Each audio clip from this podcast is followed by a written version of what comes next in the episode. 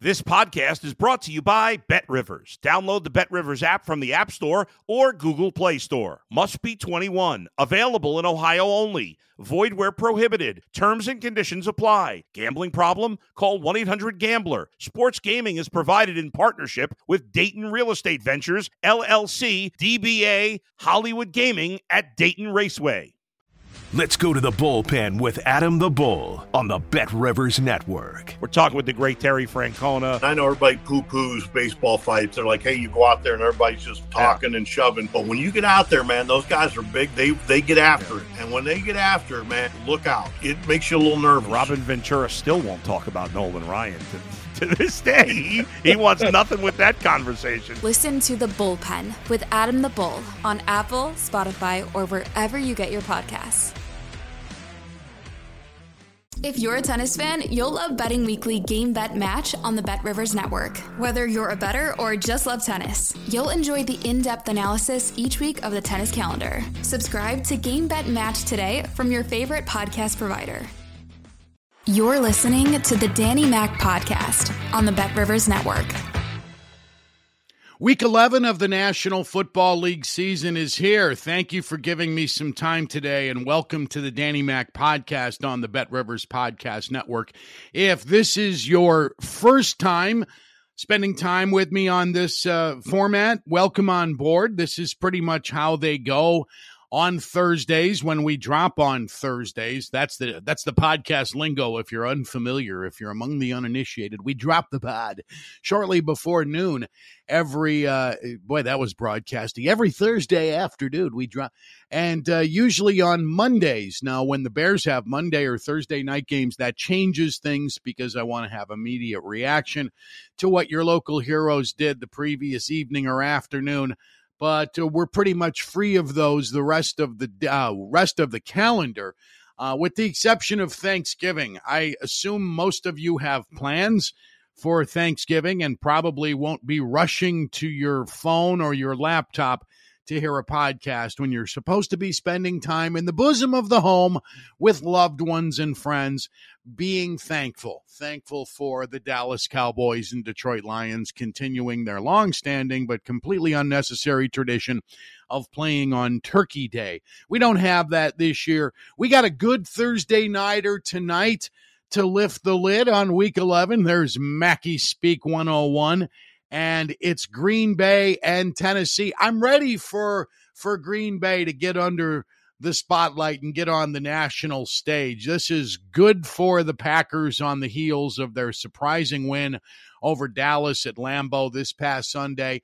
Uh, they put a lot of points on the board against one of the best defenses. Many think the best defense in the NFL in Dallas. I, I think there is a little bit more that remains to be seen on this Cowboys team before we anoint them the best shot at dumping Philadelphia, if in fact you still are on Philly's bandwagon after their loss to Washington on Monday Night Football. More on that in a second. But Dallas has been given a lot of credit defensively, and to a large degree, it's been earned. However, I do have a shift in my way of thinking on the Defensive Player of the Year award. The favorite remains Micah Parsons of the Cowboys, but the second year linebacker has been in a little bit of slump and uh, in a little bit of a slump. And I'll get to that after I get to the Bears and the Atlanta Falcons. But anyway, welcoming week 11. And those of you who have been regulars, thank you. And if you've told buddies, about the podcast, thank you as well. It's easy to do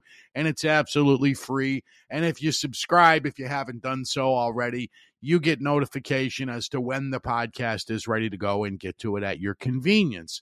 This is as close to radio as as I get because this is just my voice. My weekly terrestrial show on WJOB in Hammond is also uh, a television product on an app called Jed TV. Um, but this is not video. This is this is as close to terrestrial as I can get. This is just you and me, and it's not as intimate. I didn't feel early on because it's not live. However, you choose when you want to hear it. So maybe in some ways it's even more uh, intimate than doing standard traditional over the air radio. I'm trying to grow as a podcaster, always welcome your suggestions on how I can accomplish that. Whether you get to me uh, on Facebook or on Twitter at Danny Mac Show, your suggestions are are welcomed and often uh, put into put into uh, practice. That's been the case over the years. Is I've done these little sports gab fests, and it's going to be the Bears and Atlanta Sunday at noon in Atlanta. And Justin Fields spoke Wednesday, as he does each and every week. You have heard the expression, heavy is the head that wears the crown. And I don't know who came up with that colloquialism, but I agree with it. I believe it to be 100% true. Look at any U.S. president uh, four years after he was. Uh, you know, elected into office, and you will see a lot of gray hairs and baggy eyes and wrinkled skin from the sleepless nights because of the the taxing nature of the job. And the same can be said for guys who are NFL head coaches.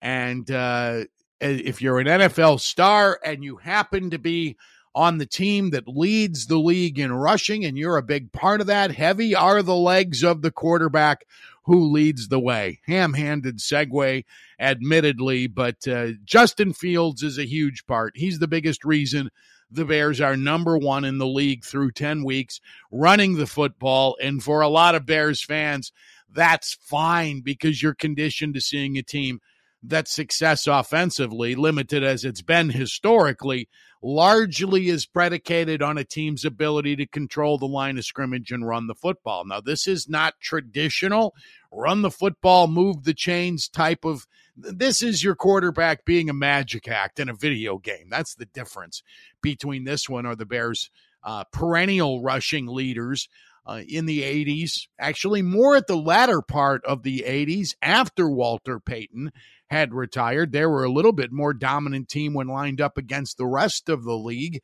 when Neal Anderson was the featured back in the post Payton era. I backed away from the microphone to not pop those peas, Adam Delevitt.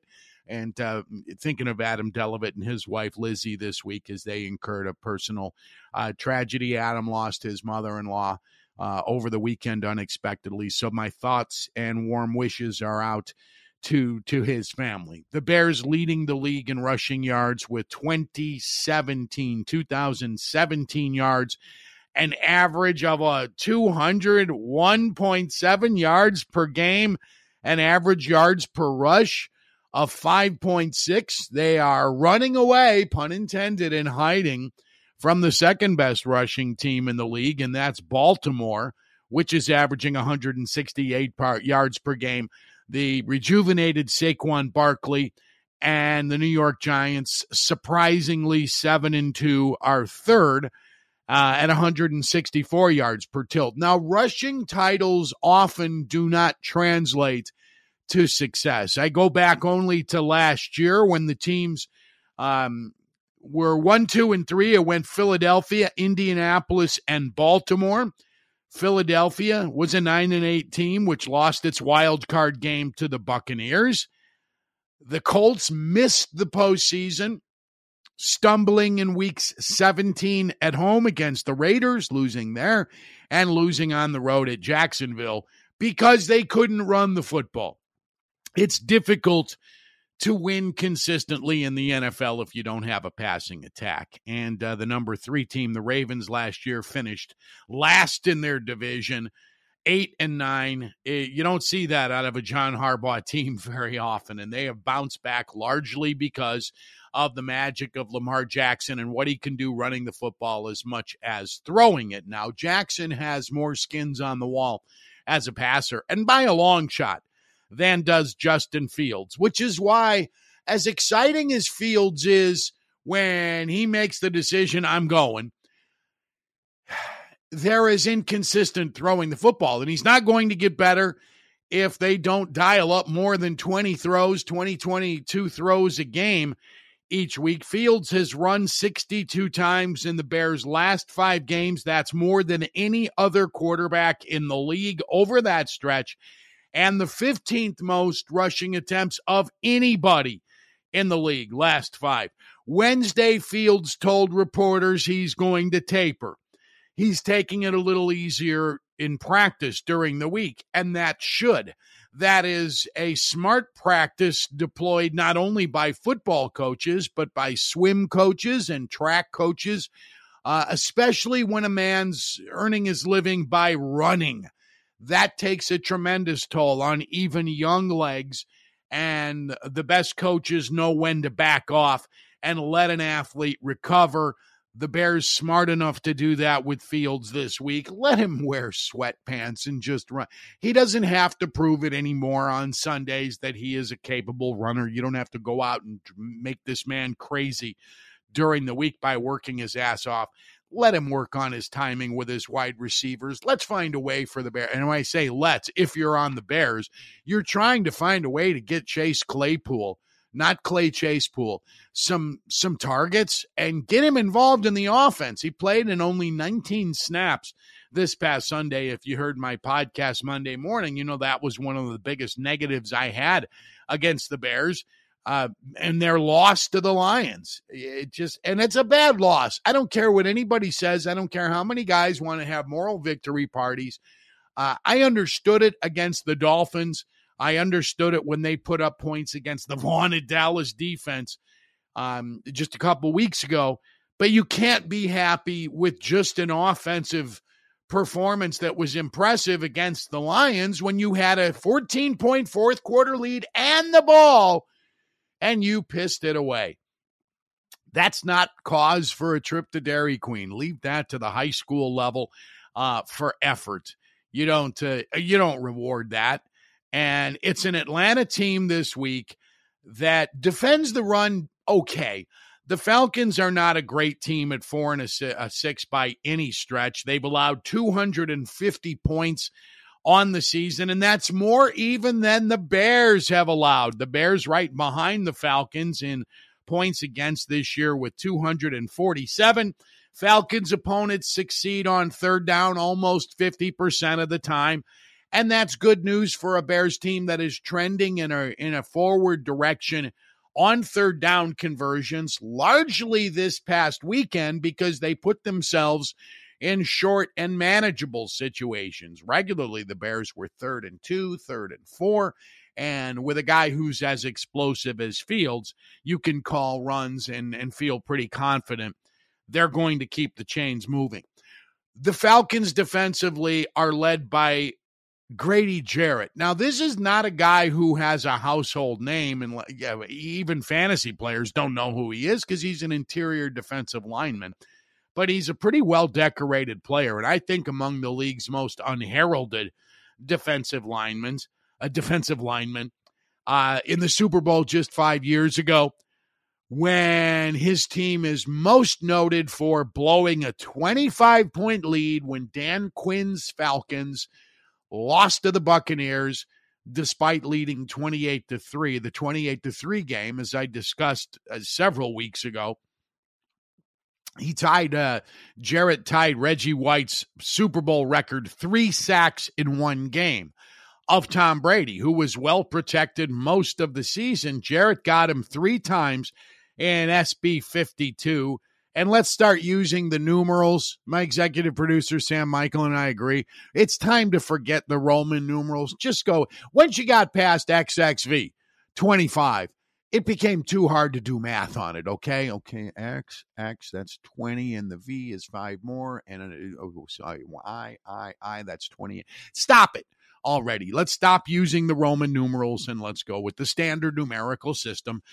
Digits 5 7 coming up this year. Jarrett, as I mentioned, the big Coke machine run stuffing defensive tackle. That's what he does best, yet he still leads this team in sacks this year with four and a half on the season. Uh, Atlanta, as I mentioned, okay against the, the pass. When Atlanta has the ball, um, their their success is more predicated on their rushing than it is their passing. I don't know where you are on Marcus Mariota, but I've never been impressed. I've never been on board with Mariota. He was a great college player. It hasn't translated for him, and that's why he's bounced around a lot early in his career. He's still a very young man, but he does nothing for me as a passer. Uh, this year, he's completing fewer than 62% of his passes. That's not going to cut it in this NFL.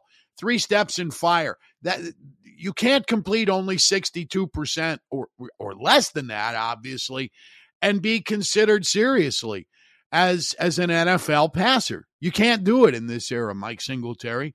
He's got an 89.9 rating on the season, 12 touchdown passes against seven interceptions. The rookie Drake London is is emerging as his go-to guy when they have success. It's not been a dramatically successful year for the tight end Kyle Pitts, number eight. Much more was expected out of him uh, than what he's delivered this year. And I thought tight ends matched up well against Bears defenders who have been challenged against the throw this year, especially at the slot corner position where they have a lot of inexperience and first year players like Kyler Gordon trying to earn their NFL keep.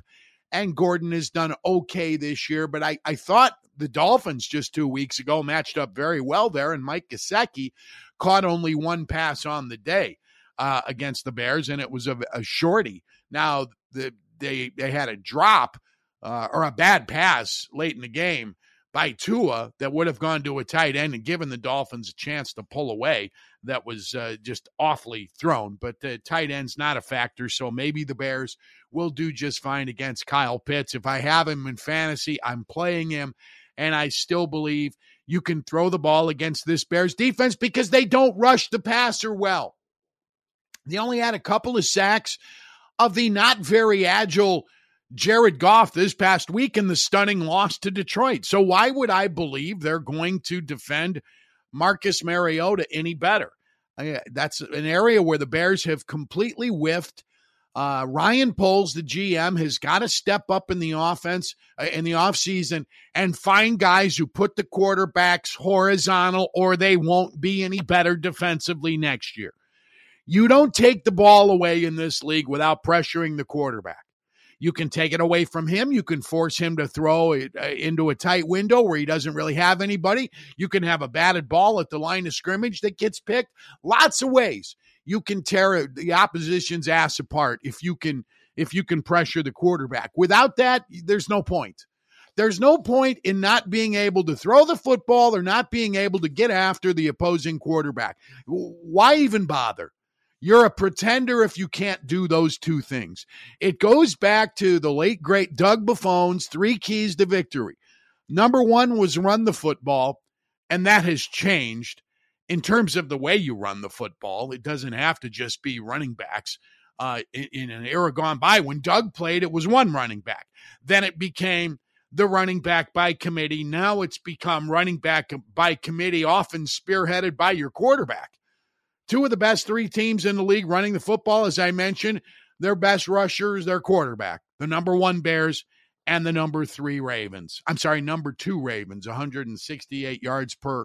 That's Lammy Jacks, Lamar Jackson, who gets that done. Cordarrelle Patterson, uh, still very impressive and a key part of uh, what the Falcons do running the football, but he's not getting the lion's share of uh, of the work there. Tyler Allgeier is uh, like Dan Wiederer of the Tribune is uh, is getting the bulk of their work. He's their leading rusher with 443 yards. Patterson is averaging five and a half yards per carry, and he has scored five touchdowns. Just a goddamn good football player, Cordell Patterson. And I thought it was silly the Bears didn't find a way to lock him up. Will he be an NFL player when the Bears are good next? I doubt it. I doubt he'll be as productive. You hit 26, they start to look to replace you, and he's on the wrong side of it right now. But uh, there's a lot of things he does well. He can play uh, running back. He can play receiver if you needed to him to. You want to put him in the slot. He's good there, and he earned his keep in the NFL by being a kick-ass dude on the special teams. I have a lot of respect for Cordero Patterson's NFL career even though nobody really has given him a chance to stick. Maybe Atlanta will be that uh, that final resting spot. Pardon the expression. Uh, but the Bears are a three and a half point underdog. I love them this week, getting three and a half. I, largely because I don't respect the Falcons this year or historically. It's a trashy franchise. It's never really turned me on. I don't know if you've ever been engorged by a Falcons football team. Their best one was their their team that represented the NFC in Super Bowl 32. See, even when you just think of digits, you get confused these days. It was uh, it was Denver winning its first of two in back to back fashion under Elway. That was the Super Bowl in Miami when Falcon safety Eugene Robinson was arrested the night before the game for soliciting a prostitute. Uh, wound up being an undercover Miami cop it, what, what's funny about that is that night he won the Bart Starr Award the league gives annually for citizenship. And then he goes out and finds a hook. Hey, nice going, Eugene Robinson. And Joe Kane, who used to play linebacker for the Bears and was a teammate of of Genie Rob, as he called him, Eugene Robinson, when they were in Seattle, told me, Mac, he wasn't uh, he wasn't paying her to come have sex with him. He's paying her to leave because he he had that gift. I guess when they were in Seattle together, all teammates would leave the shower when Genie Rob the King would walk in to wash his manroot because it was quite impressive from what I was told. I never had a chance to to glimpse it. The Bears on the money line are a gutsy play, but I think I'm going to make it. They're plus 145 at Bet Rivers this morning. Bears overs are hot lately. Who knew we would see that? Historically maybe one of the worst offenses in the league over time. I, I, think points, especially in the last 20 years, have been incredibly hard to come by, even during Jay Cutler's run. I refreshed myself on that this morning. You realize Cutler didn't even set the single season record for passing yards when he was with the Bears in a much more throw it first era. He came up a little bit shy of what Eric Kramer accomplished in Chicago in 95 and also in the touchdowns per season. Kramer threw 29 that year. Cutler's best year in Chicago was 28. Cutler, it took him six years in a Bears uniform to lead the league in something. You want to know what it was? It was picks with 18. That's Jay Cutler your franchise quarterback. Thank you very much, Jerry Angelo. Shocking the world in March of 09. And I thought it was probably the right thing to do, even though I wasn't as as on board as what everybody in Chicago thought at the time.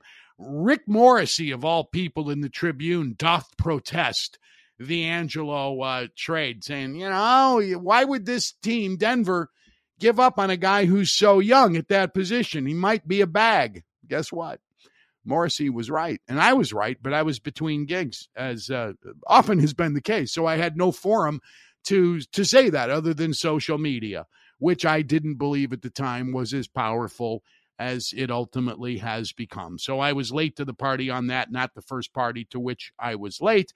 I'm going over in Chicago and Atlanta. The total is 48 and a half. I confidently did it against Detroit and the Lions which had way too much time to let Goff run around and not knock him on his ass, were capable of putting points on the board. And I know they needed their defense to do it. The Jeff Okudah pick six of Fields in the fourth quarter that prompted the turnaround. That was the difference in the game. While Fields answered and the Bears regained the lead, something something happened uh, on that exchange of events. So I'm giving the Bears the opportunity to show me again that they're a points machine. I'm trusting them to do that.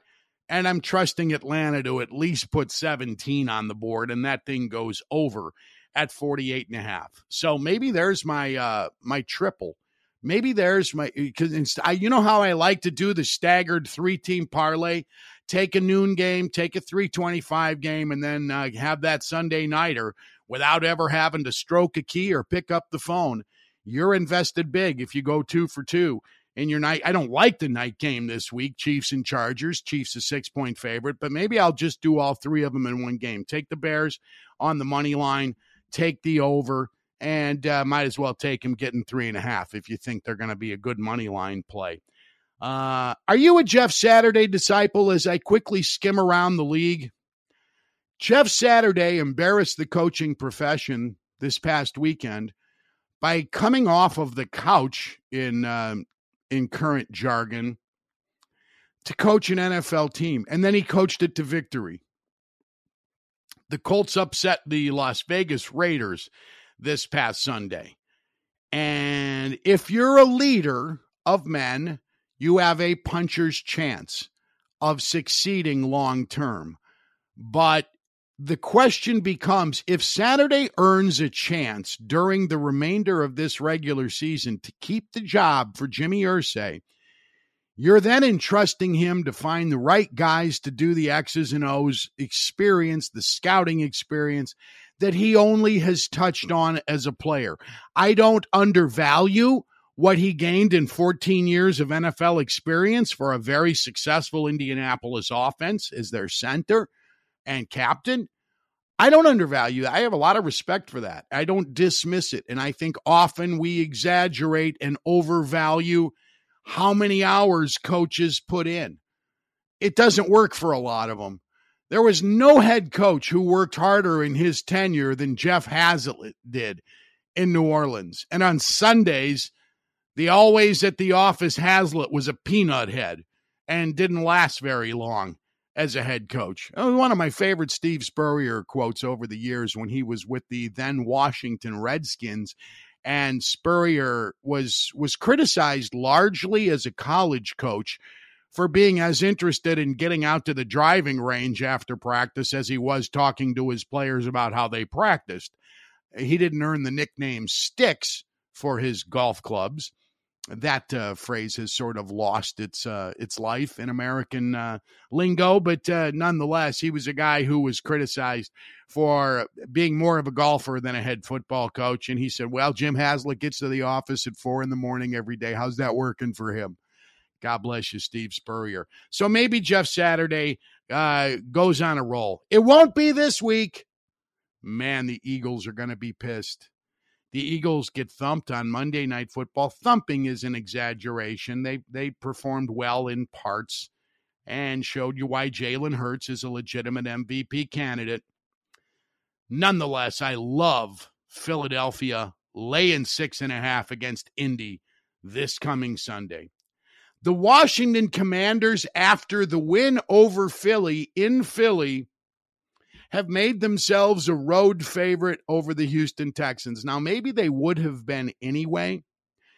Uh, Houston's obviously among the the worst in the league. Their record indicates that they're, they're what one seven and one, I think, or one eight and one.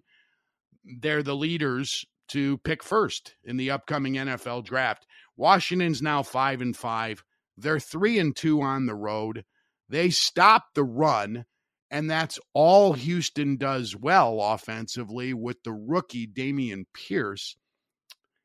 I I don't see this this being a, an easy game for Washington. Maybe the Commanders kick their ass and Tyler uh, Taylor Heinicke has a great day. You you kidding me? Lay three and a half with the Washington Commanders on the road. You're out of your effing mind. Other NFL news this week Deshaun Watson returned to practice Wednesday for the Cleveland Browns, which paid him $230 million when they made the deal for him. He's eligible to play in week 13. And where would that game be? It'd be in Houston. Oh my goodness. What a media spectacle that's going to be if they announce him as the starter in that game. He's supposed to take snaps with the first team offense. Now, Jacoby Brissett has done okay to hold down the fort, but they're not a winning team. They're three and six. So I assume when you invest that kind of money, you give the ball to Deshaun Watson as soon as you feel he is ready to play. Uh, that's something to be looking at down the road. The Lions and Giants play this weekend out east. Um, and it's a reunion for former Miami Dolphin assistant coaches Brian Daboll and Dan Campbell. They were on Tony Sparano's staff at Miami together in 2013. In fact, it was Daboll who was the offensive coordinator who interviewed Campbell for the tight ends job in Miami. Campbell talked, or I'm sorry, Daboll talked about that first meeting earlier this week. And it's no surprise to learn Dan Campbell in the interview was acting like a complete idiot, throwing chairs and punching walls and going through his stance and progressions and reads and just acting like a maniac. He was in the weight room his first day on the job at 5:30 in the morning doing squats and power cleans. How has that worked for Dan Campbell? To be the leader by example. I'll show you grit. I'll get in the weight room. He's 619 and 1 in his second year as Lions headmaster. And the win over the Bears this past Sunday was the first road victory in his career as a head coach. It's uh, it's only a year and a half in, but that's the first time the Lions have won on the road. Do they do it again this week against the Giants? Hell no.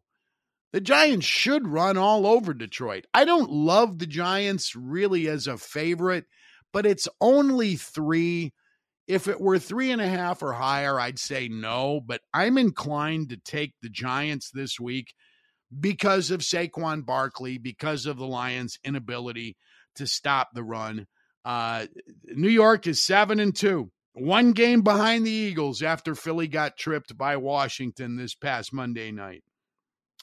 I mentioned up top the odds have changed for postseason awards. I want to talk more than anything about the Defensive Player of the Year. The MVP odds changed a lot over the weekend. Uh, Patrick Mahomes, who went into week 10 at 2 to 1, is now plus 130 only. So as Mahomes continues to play consistently and post good numbers, he becomes the favorite. If you don't know the language, when you're plus 130, if you put down $100, you would win $130. Tua Tagovailoa was 11 to 1 going into last week. He's now 4 to 1 only. He's number 1 in passer rating with a 118.4 on the season, second in completion percentage with 71% of his passes hitting. And he's got four games with three or more touchdown passes, which ties him for second in the league. 18 touchdown passes uh, ties him for third. That's Tua at four to one. Media would like to vote for Tua. I said that last week when he was 11 to 1. I didn't move on it.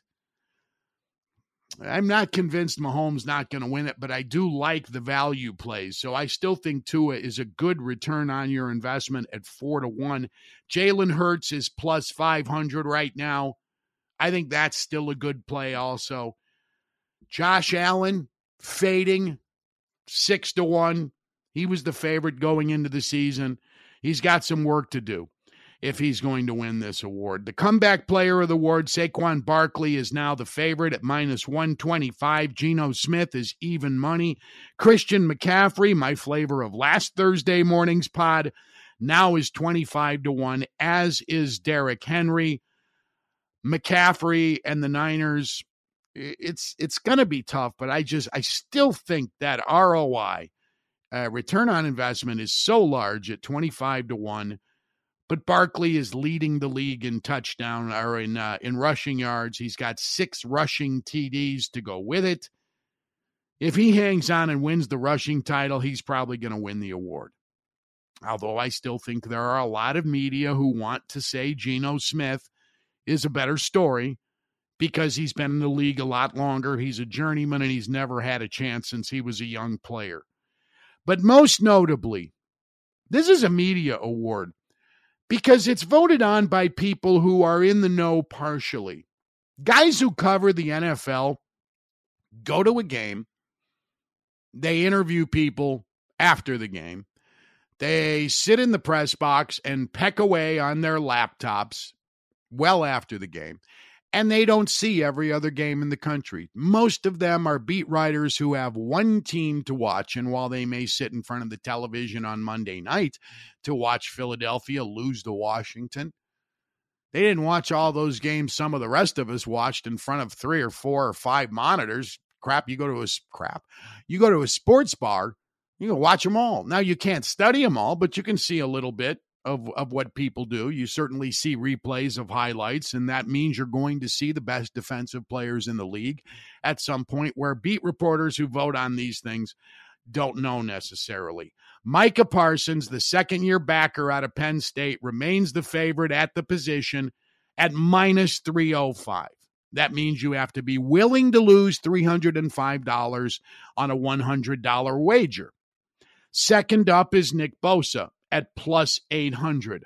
Matthew Judon of the Patriots, who leads the league in sacks with 11.5, is third at 10 to 1. Parsons can win this award on Thanksgiving. The Cowboys are always at home, and they've got the Giants on Thanksgiving. That's a good football team that runs the ball well. Now the quarterback Daniel Jones has had good has has good escapability, but if Parsons gets him a couple of times and Barkley is held in check, that's going to bode well in the second window that day, the 325 game on Thanksgiving. Everybody is going to see that. And they hear all of the verbal fellatio being given to Parsons uh, in the national games this year. But he hasn't had a sack in two weeks. He's only had two quarterback hits in his last four games. Micah Parsons doesn't have an interception this year. I think he's only got a couple of passes defended. He had that fumble return for a touchdown against the Bears a couple weeks ago when he when Justin Fields didn't have an interest in touching him. He leaped over him and didn't think of making contact with a player who'd recovered the hoochie. Uh, so he has had those big moments. He has had highlight reel plays. But eight sacks for the season places him tied for third. And without a double digit. I'm sorry, he hasn't had more than two, two or more TFLs in a game this year. And he hasn't had more than one TFL, tackle for loss, in a game since week two. I need more out of my defensive player of the year. And shit, I mean, if you're going to look at top tacklers, you got to go through a lot of names to get to Micah Parsons. If Bosa stays healthy, he has a real good shot. He's going to have enough national chances. 49ers play in the second window every weekend or almost every weekend, and they are a national draw. So Bosa will get more chances, I think, than Matthew Judon on a national stage. But Parsons has two. He's got that Thanksgiving date against the Giants, and they play on Christmas Eve against the Eagles. How timely. Knock Jalen Hurts on his ass. If he plays well on Thanksgiving against Barkley and the Giants, he follows it up on Christmas Eve by beating the crap out of the Eagles and everything they do offensively. That would be the exclamation point. End of story. Oh, I love this NFL. I I soak it up. And uh, my last around the league nugget is the Carolina Panthers at three and seven are ready to go back to Baker Mayfield this weekend. Mayfield hasn't started since week five when he suffered a high ankle sprain. He's been nursing that along with his bruised ego back to good health. This is so appropriate if you don't like Baker, Baker Mayfield. Tough sledding in Baltimore when it's cold.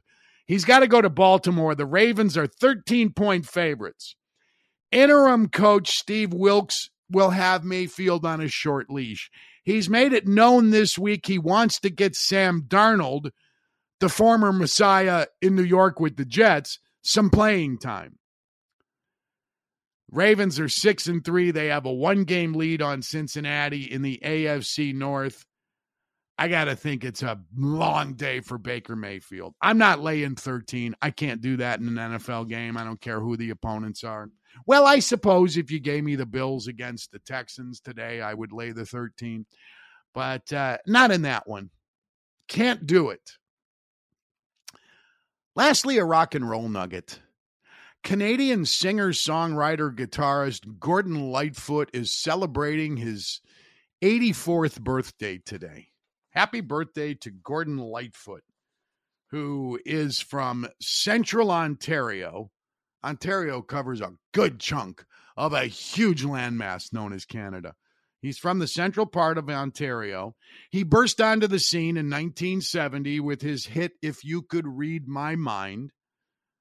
Uh, just uh, just reading the song title makes me want to sing it, but I won't. I'll spare you that. Uh, in 1974, Sundown was a radio hit from Gordon Lightfoot. It's a song about his heroin addiction, even though it sounds like it's about a childhood sweetheart, different kind of sweetheart in his case. Glad he survived it. Carefree Highway also was part of his uh, his 1974, but the big big blockbuster came in 1976 when he wrote the haunting ballad The Wreck of the Edmund Fitzgerald, which is a true story about a tragic event that happened on the 10th of November in 1975, about 17 miles north northwest of Whitefish Point, Michigan. 29 souls perished, and the church bell rang 29 times for each man on the Edmund Fitzgerald.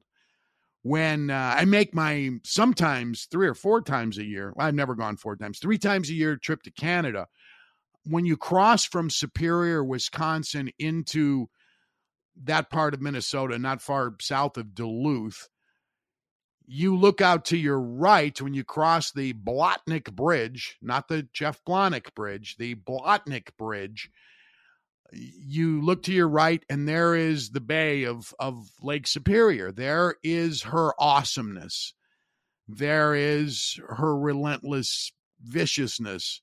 If you know the story of the Edmund Fitzgerald or other ships that wrecked while hauling iron ore across the Great Lakes and I was in zero six on my way up to cottage with um, my buddy Jeff and his nephew, my son's, um, and uh, actually he's my nephew. Jeff's son is my nephew, and uh, their cousin, his cousins Van and Jack, my sons who like to go fishing. And JJ says in this big booming voice, which he does as this character he calls Loud Queen. I won't get into detail as to how he arrived at Loud Queen, but he looks to the right at Lake Superior and he says, Gitche Gumee, because that is the big lake they call Gitche Gumee. Gitchagumi. And it inspired me to next time I cross to have that song ready to go for my entry into the great state of Minnesota, land of 10,000 lakes. Uh, because that song is a is a wonderful yet terribly sad ballad.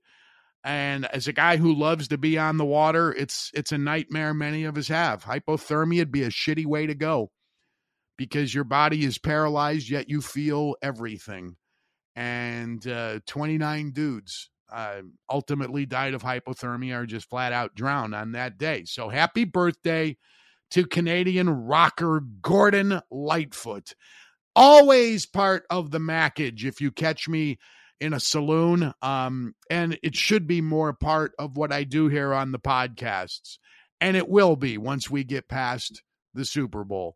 I will do more rock and roll nuggets. But anyway, I was glad to get that one in today. I hope you enjoy the 11th week of the NFL season. I want to thank Adam Delevitt, who is the big boss man, as I like to call him, at Bet Rivers Podcast Network. Thank you, Adam and Sam Michael, my executive producer. Thank you very much for listening. Have a great weekend. Enjoy the football and enjoy your families getting ready for Thanksgiving to be in the bosom of the home with loved ones. I'm Danny Mack, and for now, I'm Taillights. See ya. Thanks for listening to the Danny Mack Podcast on the Bet Rivers Network. If you're a tennis fan, you'll love Betting Weekly Game Bet Match on the Bet Rivers Network. Whether you're a better or just love tennis, you'll enjoy the in depth analysis each week of the tennis calendar. Subscribe to Game Bet Match today from your favorite podcast provider.